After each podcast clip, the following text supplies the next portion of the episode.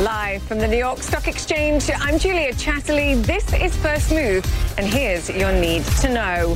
The banking beats, JP Morgan, Wells Fargo and Goldman Sachs all beating earnings expectations with caveats. Heat on the hill, Facebook set to face a grilling over new cryptocurrency Libra and not backing down. President Trump tackling the squad on Twitter this morning as party pressure mounts. It's only Tuesday. Let's make a move.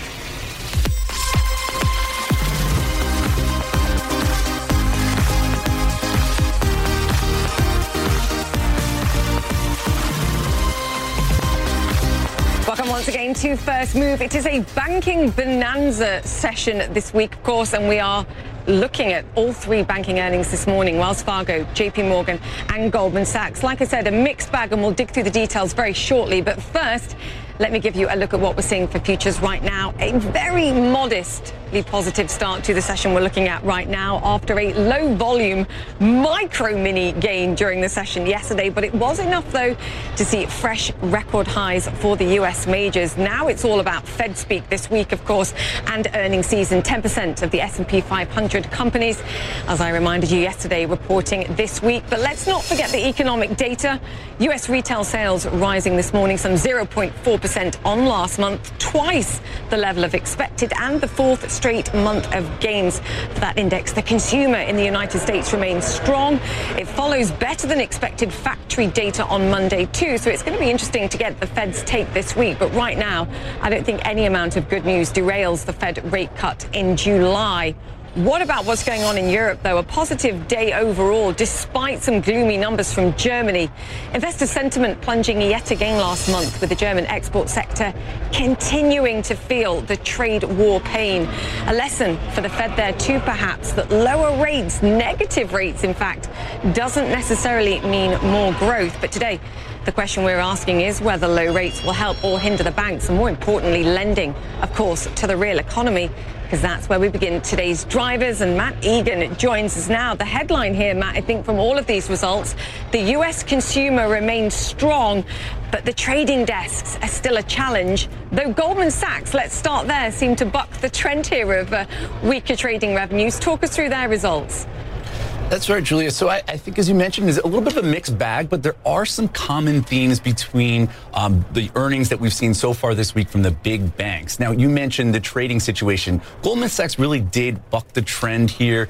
They were able to report increases in trading revenue, but that's the outlier. Really, we're seeing pressure from the other big banks. And I think what that is it's a reflection of the fact that volatility has come down in capital markets. And while that's a great thing for the average investor, it means potentially higher correlations and lower trading volume. And so other than Goldman Sachs, we are seeing pressure there. On the broader economy, though, as you mentioned, this slowdown that the Federal Reserve is responding to has not arrived in the American household. JP Morgan CEO Jamie Dimon was talking about how he sees positive momentum from U.S. consumers. They reported double-digit increases in credit card sales, in merchant volume, and their deposits were up as well. We saw similar positive numbers from Citigroup as well.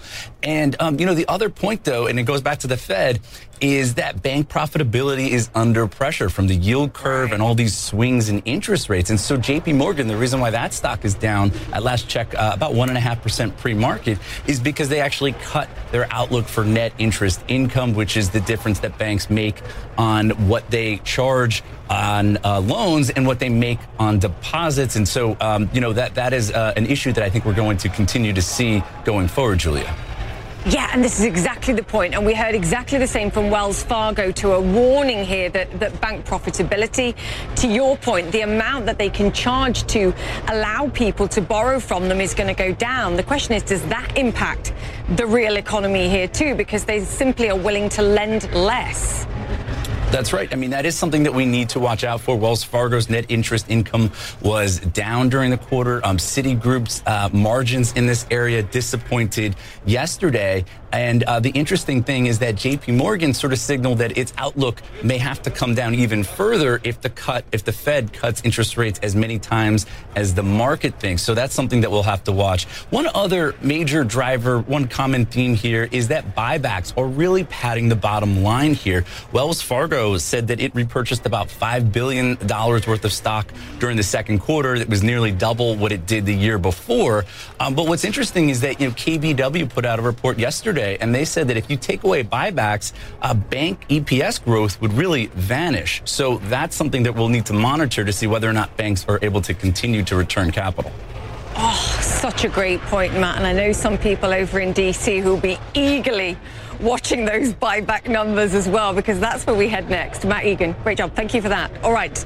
Two big hearings on Capitol Hill today. In the next hour, Facebook set to face questions over their new cryptocurrency Libra. And at 2 p.m. Eastern Time, big tech executives will be grilled on whether or not they simply have too much market power, so-called antitrust issues. Brian Fung and Claire Sebastian are joining us on both of those stories. Claire, I'll start with you because Facebook faces the grilling first. Lots of negative commentary, including from Secretary of the Treasury, of course, Steven Mnuchin, saying he has serious concerns about cryptocurrency. What can Facebook say today to allay some of those concerns, if anything?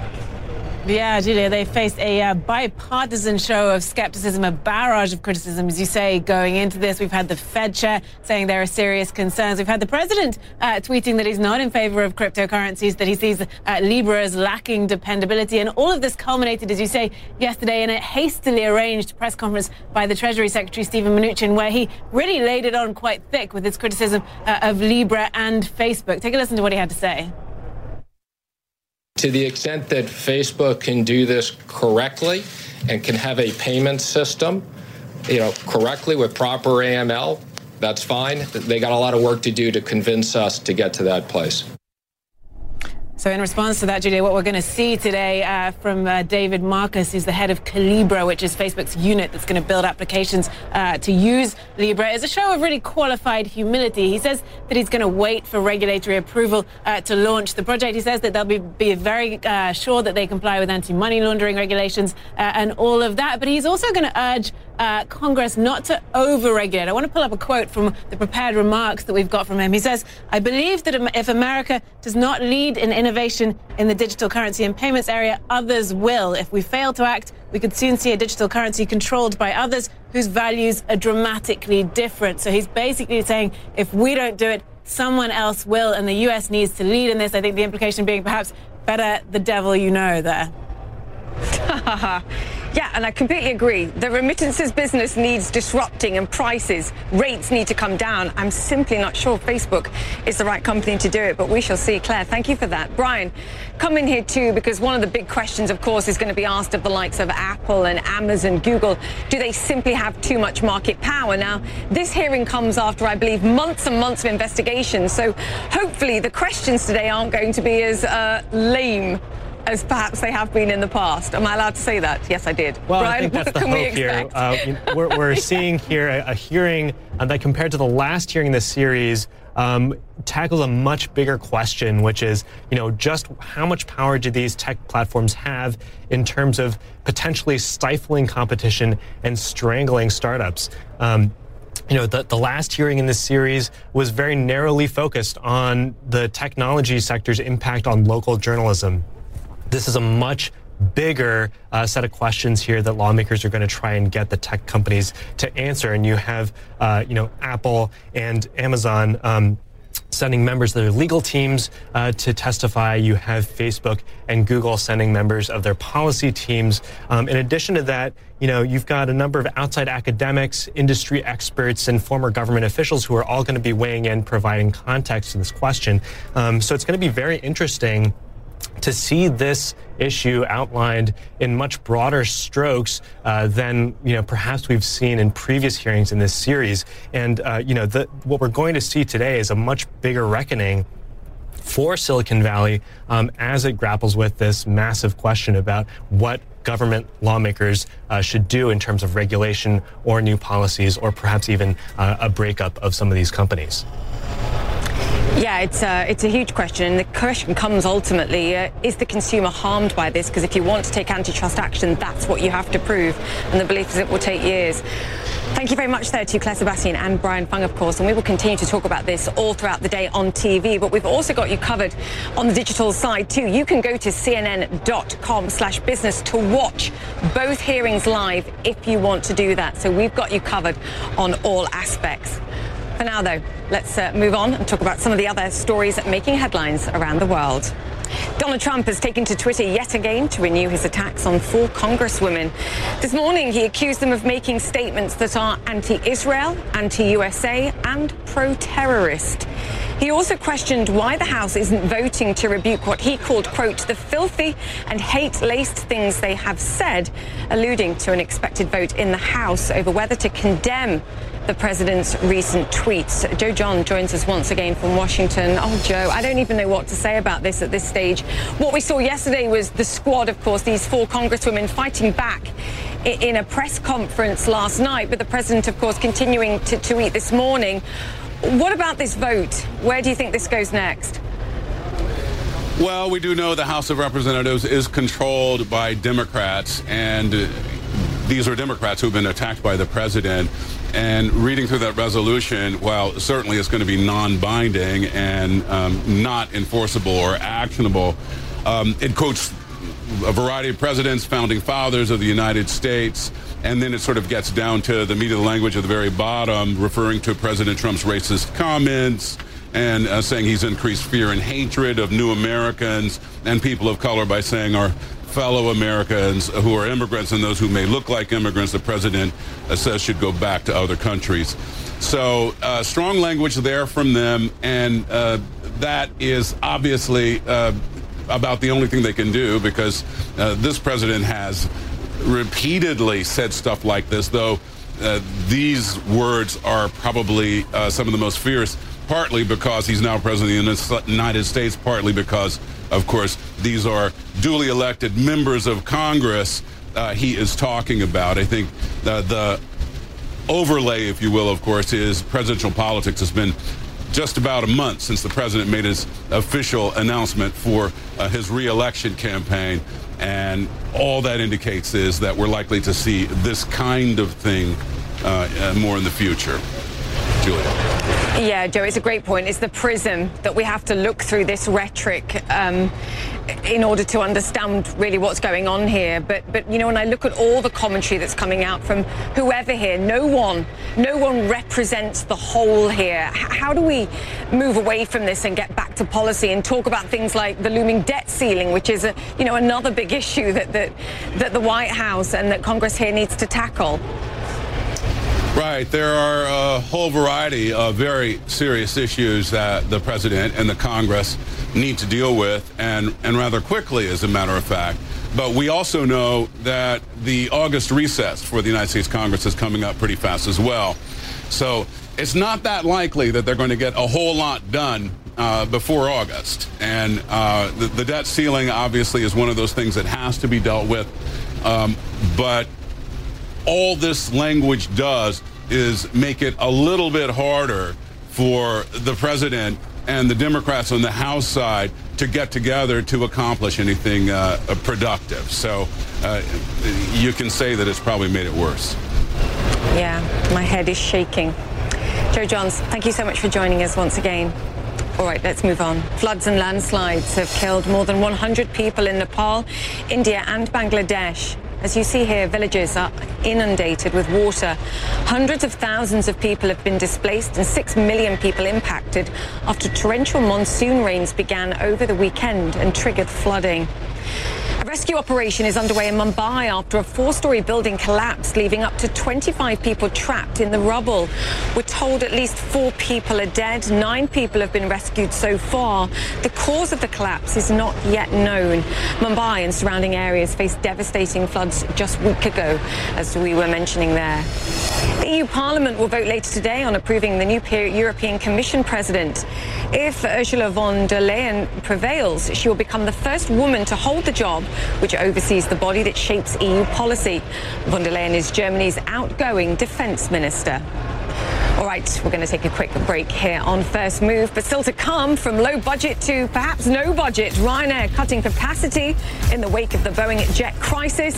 And as Facebook feels the heat on the hill, one tech titan tells us point blank, Libra is a mistake. That's coming up on First Move.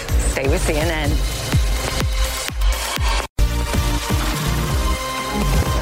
Welcome back to First Move, where we're looking at a slightly positive open for US stocks this morning. We didn't see much gains yesterday, but we did manage to eke out fresh record highs. We've also had stronger retail sales data than expected from the United States this morning, and the major banks, of course, reporting, as we've been discussing, beating earnings as far as the headline numbers are concerned. But as we saw and discussed earlier, the trading desks, of course, still pressured, and they have to tackle the low-rate environment right now. Interesting that we spend a lot of time talking about the $12 trillion worth of sovereign debt that has negative yields.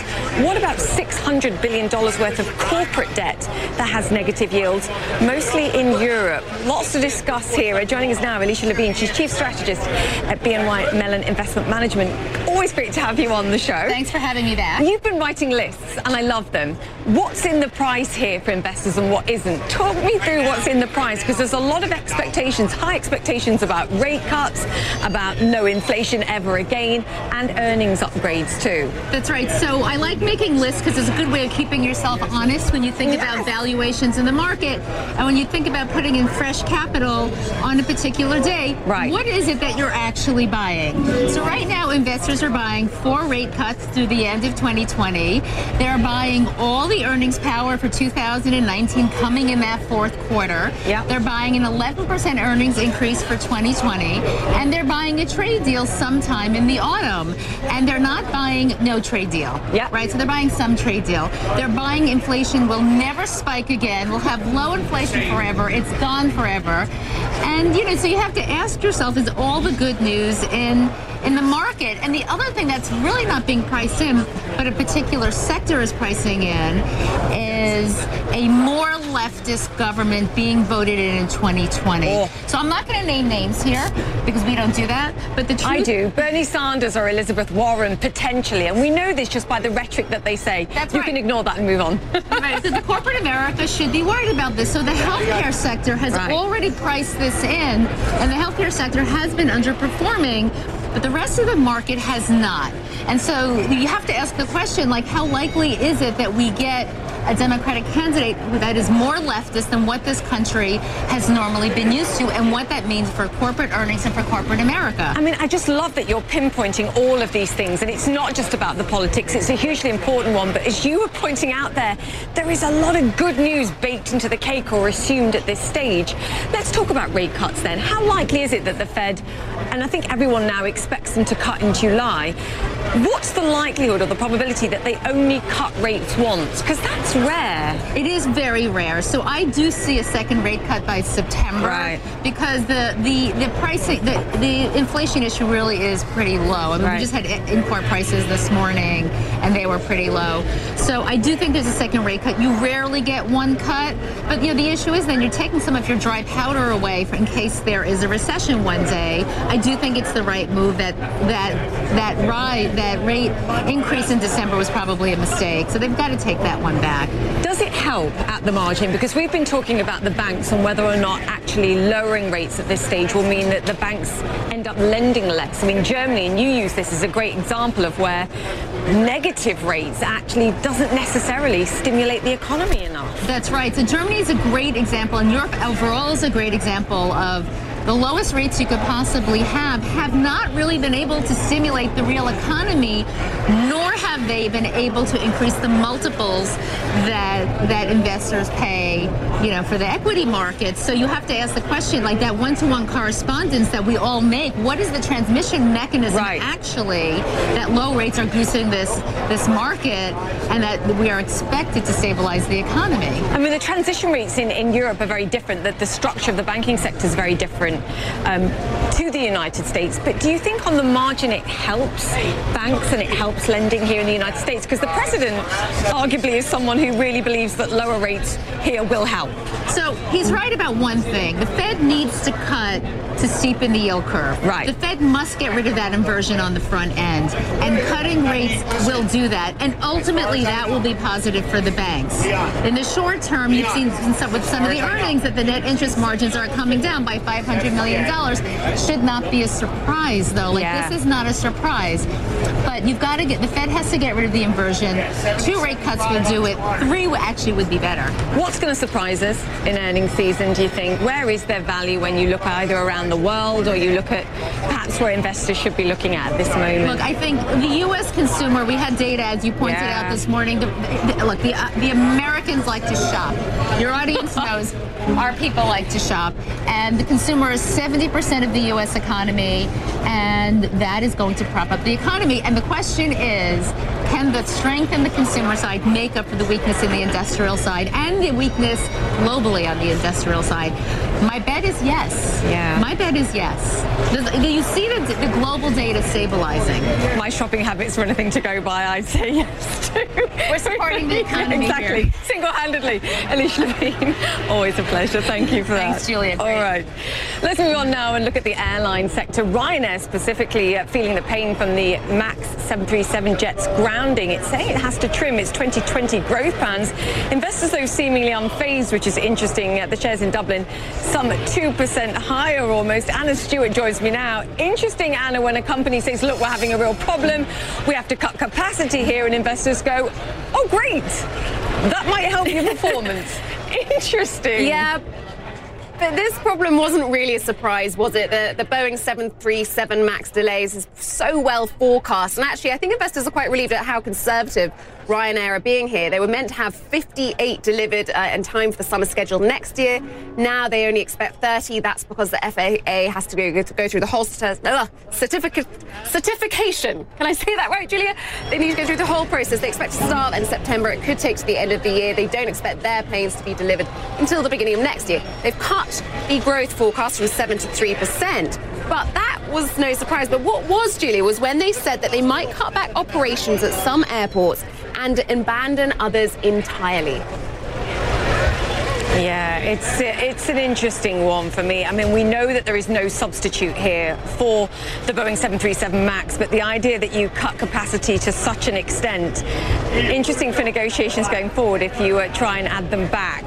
What else? We've also got United Airlines here in the United States reporting, and this is another airline that's had to cut capacity, cancel flights as a result of the MAX jet crisis. What should we expect from these guys, Anna? Because I know you've been looking at these numbers too. Well, generally, Julia, we're expecting quite strong, robust earnings later today. That should make up for any issues around the 737 MAX. It's actually a very small proportion of their overall fleet, around 2%. So they're not nearly as impacted as the likes of American or Southwest. So we get those out after the bell. In terms of Europe, looking at all the sector for aviation prices up today, it is really interesting how they're all really pleased with what Ryanair said. Essentially, reducing capacity in Europe means that ticket prices are likely going to go up, not just at Ryanair, but for the rivals as well. And if you want to be really cynical with today's news from Ryanair, you could also look at the fact that announcing that they're going to renegotiate contracts or have discussions with airports that are underperforming and suggests that they might be trying to get some better deals. Or even raise ticket prices, perhaps, Anna, as well. But we would never be that sceptical. Would we ever? Anna Stewart, thank you so much for that. All right, we are counting down to the market open this morning. The banks very much front and centre. Goldman Sachs looks set for a bit of a pop here. JP Morgan under a little pressure pre-market. We'll have the open for you in just a few moments' time and plenty more to come on the show. You're watching First Move. Stay with CNN.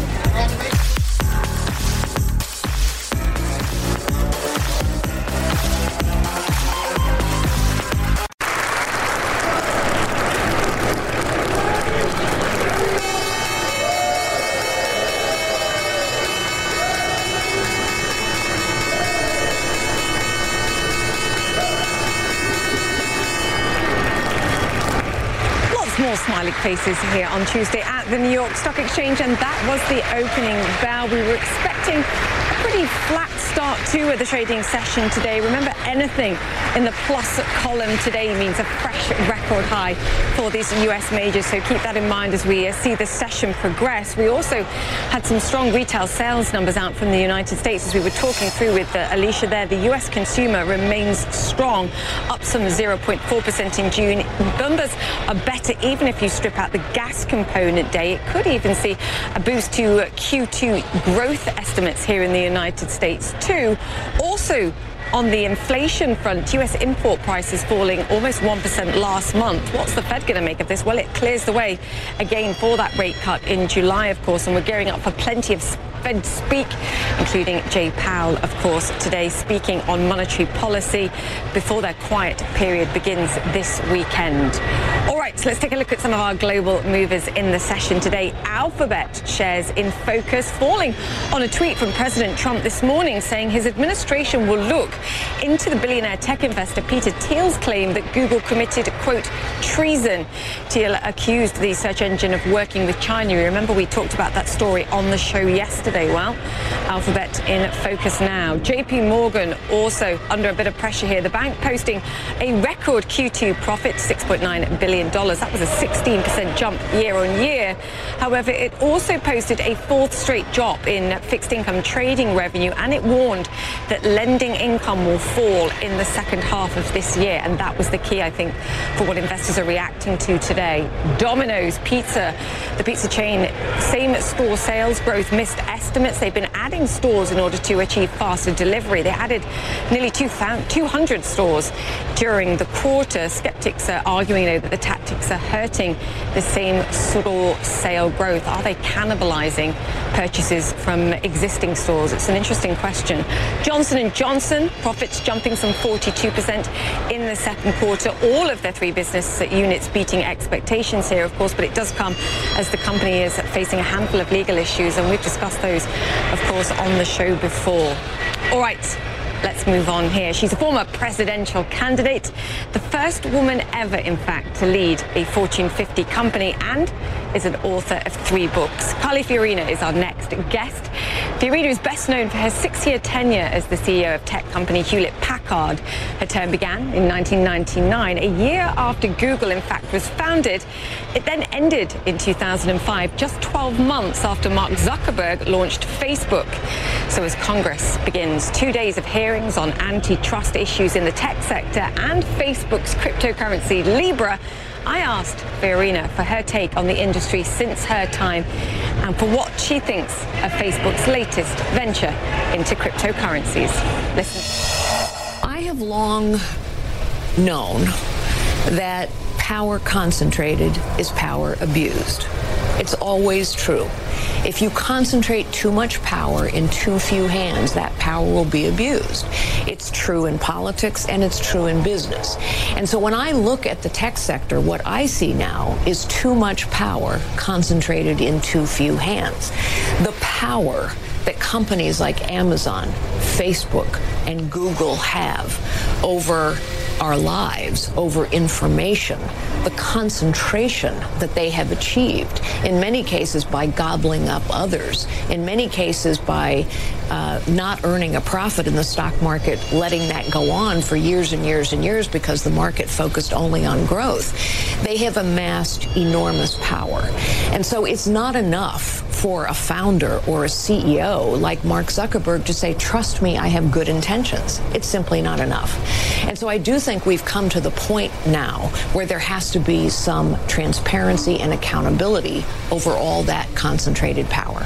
And that can only come through some level of regulation and requirement. I believe one regulates to a floor, not to a ceiling. And what I mean by that is a minimum set of expectations need to be regulated.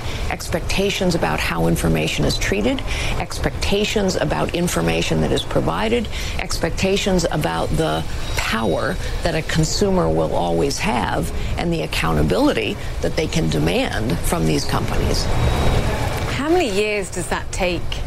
if we be honest with ourselves. And as you said, like, business is tied to politics. The lobby power is so huge. How many years does it take? Yes, well, it is enormous power concentrated in the tech sector. And of course, the tech sector has been very smart about providing enormous dollars, principally over time, to the Democrat Party, who normally would be pushing for regulation and who has not, and don't think it's a coincidence. And of course, Republicans have been wanting to get money from the tech sector. So it does take a long time. And what I think it takes is wisdom. And that's not always true in politics either. What I actually would recommend is that these companies step forward and provide some guidance. Instead of just saying no, no, no, is to get engaged in the problem-solving process, because if they don't engage in it, something will happen to them. When you look at Facebook and they step forward and they announce at this moment that they're going to launch their own cryptocurrency, I mean, there's a huge irony here. What do you think when Facebook announces something so huge as this, so pivotal potentially as this? Yes. Well, first, I think over the long run, it will be a mistake. Now, that's a bold statement to make. In the short run, it may be hugely successful. But in the long run, I think what it will do is continue to raise concerns, and it will continue to make people uncomfortable. My goodness. Now, without any banks involved, without any information, they're suddenly getting into money as well. I think over time, this is going to be a problem for them. Increased scrutiny as a result of a foray into cryptocurrency for Facebook. It was an interesting point. Now, cast your mind back to 2016. Carly Fiorina ran for the Republican presidential nomination, if you remember. It was the same election that saw Hillary Clinton make history as the first woman ever to be nominated as a presidential candidate. I spoke to Carly before the recent controversy over comments made by the US President Donald Trump about four non-white US congresswomen, which of course many have condemned as racist. But what she had to say about running as a woman and differences in politics and the treatment, I think, of women versus men seems pretty pertinent in light of what we've seen. Listen in. When you're different, it's different. It's always true. When you're different, it's different. The scrutiny is different. The criticism is different. The expectations are different. The commentary is different. I think the women who are running in this cycle are doing a very good job of getting their voices heard. Their voices are getting a lot of attention, and that is a very good thing. And yet it will be a different experience for them than it will be for the men. This is something I've dealt with all my life. People used to ask me, aren't you nervous being the only woman on the debate stage? I said, you know, honestly, it's the story of my life. I've usually been the only woman in the room. But it's true that when I left the debate stage, sometimes people would ask my team what shoes I was wearing or the designer of my dress. I don't think they asked the male candidates that. Yeah, you don't need to talk to me about that. I understand that completely. Do you think a woman like a Kamala Harris could actually take the Democratic nomination and ultimately win the presidency? Do you think we could see that? Oh, I think we can see a woman president. I think it's possible that a woman will win the Democratic nomination. I think the issue is going to be when we get to the general, and we have a long way to go, and many things can happen. I think in the end, what it will come down to on the general election is the positions of each side. And so I think if the Democrats continue to list further and further to the left and are actually advocating the elimination of private health insurance or the opening of all of our borders, I think those are going to be losing positions. But is the country ready for a woman president if she espouses the right positions? Yes, I think they are. She's written 3 books. Her latest is called Find Your Way, Unleash Your Power and Highest Potential. I asked her what her years at the top of business and her experience with politics has taught her about leadership. I've learned more than anything that leadership is not about position or title.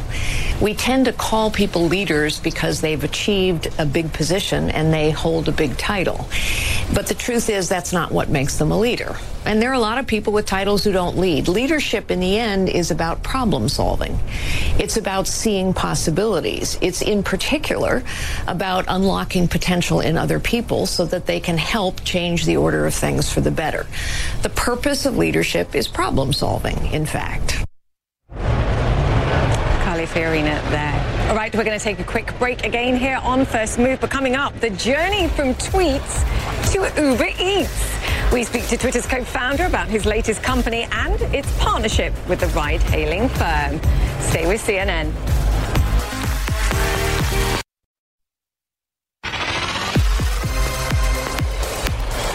Skip the line.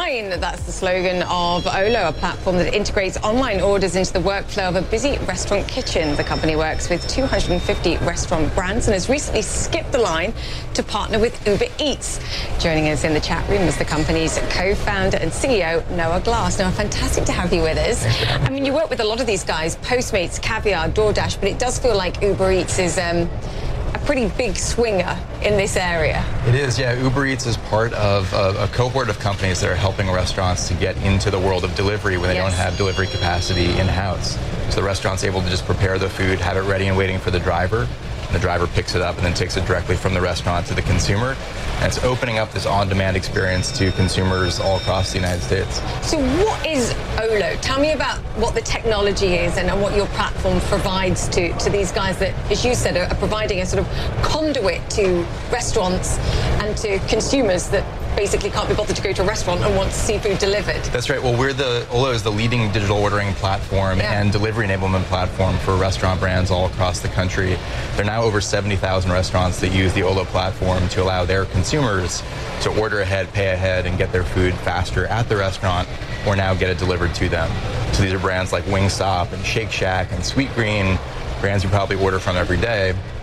We're not a consumer brand, so it's our technology that's powering that experience. And really enabling restaurants to play in this world of on-demand, the smartphone as the remote control for buying things around you, and meet the needs of that consumer who now doesn't want to go to the restaurant sometimes, but wants the food to come to them. I mean, you've seen huge growth in the number of orders that you're processing. I saw a great statistic, 100 million orders in the 12.5 years to last year, and you doubled that last year. So, I mean, the exponential growth that you're seeing here is phenomenal. Yes, yeah, we saw 100 million transactions last year across our platform. 100 million again the first 6 months of this year. So that exponential growth just continues. We've been around for 14 years. We're actually founded June 1st, 2005. Trivia, 25 years to the day after CNN was founded.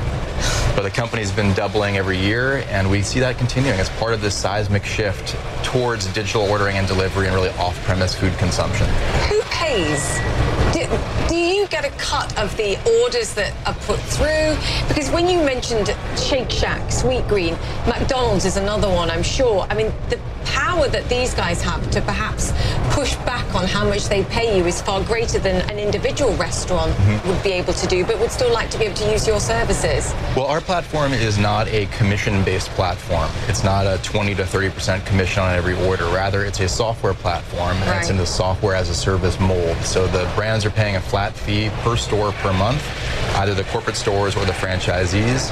And there's a small transaction fee associated with the delivery transactions that come across our platform, and that's what's really growing quickly. What does the future hold? What's the most exciting thing to you? Is it the possibility of perhaps one of these big companies taking you in-house like an Uber Eats and letting everybody else use your platform? Or do you intend to stay independent and keep doing your thing? So I've been doing this for 14 years. We've been a company for 14 years. We want to stay independent for the long term. We think we're in the very early innings of what is a massive shift in the way that consumers like to eat. And it's really incumbent on us to stay independent and to be an open platform and to work with all the restaurants that want to use the platform, all the point of sale companies, all the delivery companies. Everybody using Olo as a common carrier is really our vision of the status quo and also the future. Very quickly, are you profitable? We don't cover those those financials publicly. I should say that we're in a very strong position with a very strong balance sheet. We did a funding round at the end of last year, but it wasn't for funds for the company. It was just for long-term early employees in the company, and the company didn't take any money. This is a round that we did with Tiger Global who's been a great investor in the tech space, but the food tech space specifically. The hint from that is that you're definitely more than breaking even if you didn't need it for the operating of the business, Noah. We'll get you back because I want to talk autonomous technology and what impact that's going to have going forward too. Noah Glass, thank you so much for that. All right, South Korea may be one of the most high-tech countries on earth, but when it comes to energy, it's still very much stuck in the past. Fascinating look at this. As John Defteris explains, the gears of change are slowly grinding, paving the way for renewable energy in South Korea. Listen in.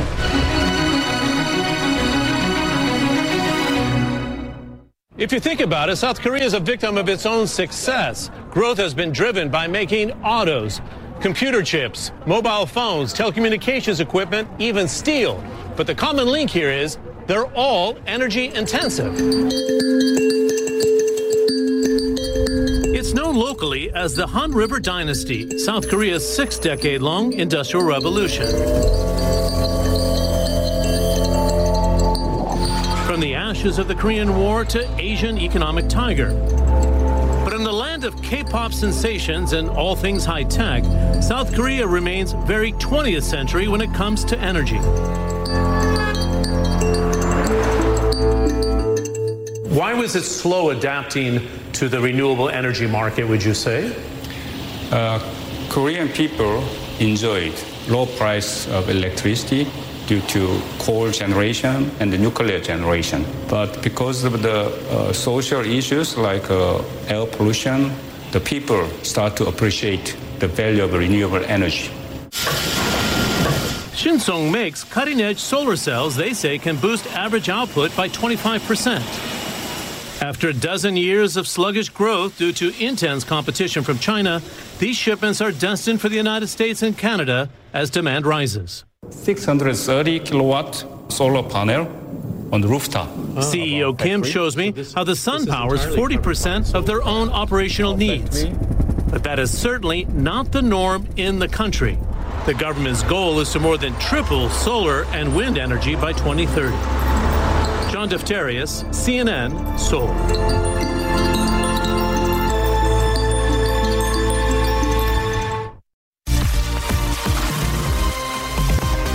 Welcome back to First Move and a look at today's boardroom brief. A U.S. federal judge has slashed the damages Bayer is to pay out in a case relating to the weed killer Roundup.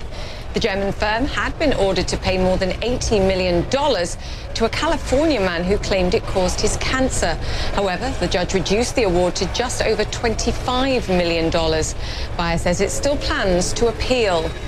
Burberry's new chief designer, Riccardo Tisci, is providing a bumper boost to sales. Revenue is up by 4% in the 3 months to the end of June, double what was expected. Burberry's latest collection, Under Him, are proving popular in China, which accounts for up to 40% of sales.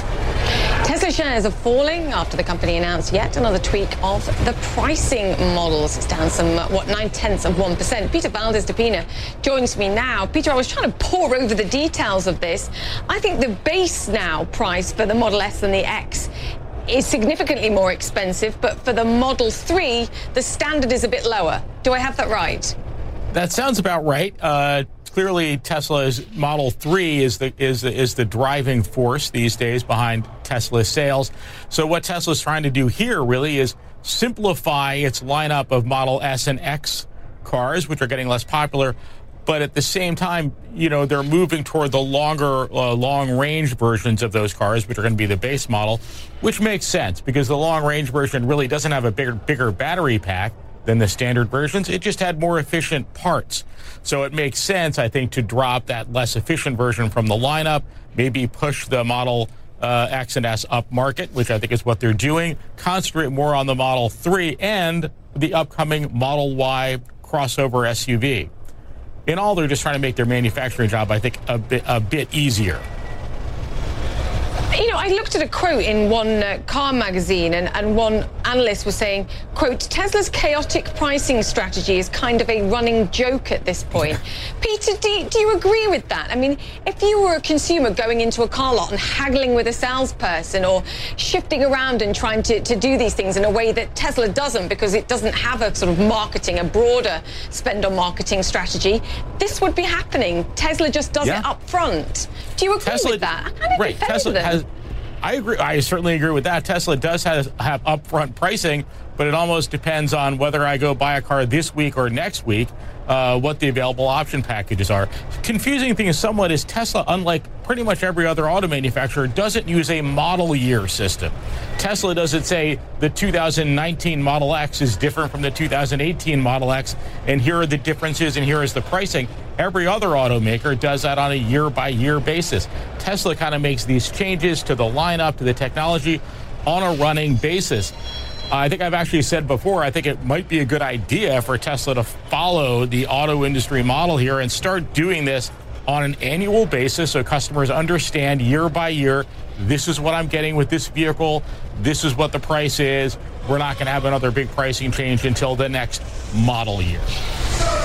Yes, we're on the same page. Peter Valdez de Pina. However, had I paid $20,000 to get that ludicrous package thrown in, I might have a problem because that now gets thrown in for free. But we shall see. Peter, great to have you with us. All right, quick look at the markets as we head towards the end of the show. I make that fresh record highs in positive territory. Any gain today, or for the Dow, not for the S&P 500. Watch this space. That was it for First Move. Time to go make yours. Quality sleep is essential, and that's why the Sleep Number Smart Bed is designed for your ever-evolving sleep needs. So you can choose what's right for you whenever you like. Need a bed that's firmer or softer on either side? Helps you sleep at a comfortable temperature. Quiets their snores. Sleep Number does that. Sleep better together. J.D. Power ranks Sleep Number number one in customer satisfaction with mattresses purchased in-store. And now, save 50% on Sleep Number limited edition smart beds for a limited time. For J.D. Power 2023 award information, visit jdpower.com/awards. Only at Sleep Number stores or sleepnumber.com. Now streaming exclusively on Max, a new CNN flash doc about the album that has Nashville talking, Call Me Country, Beyonce and Nashville's Renaissance. Watch it at max.com/callmecountry. Max subscription required.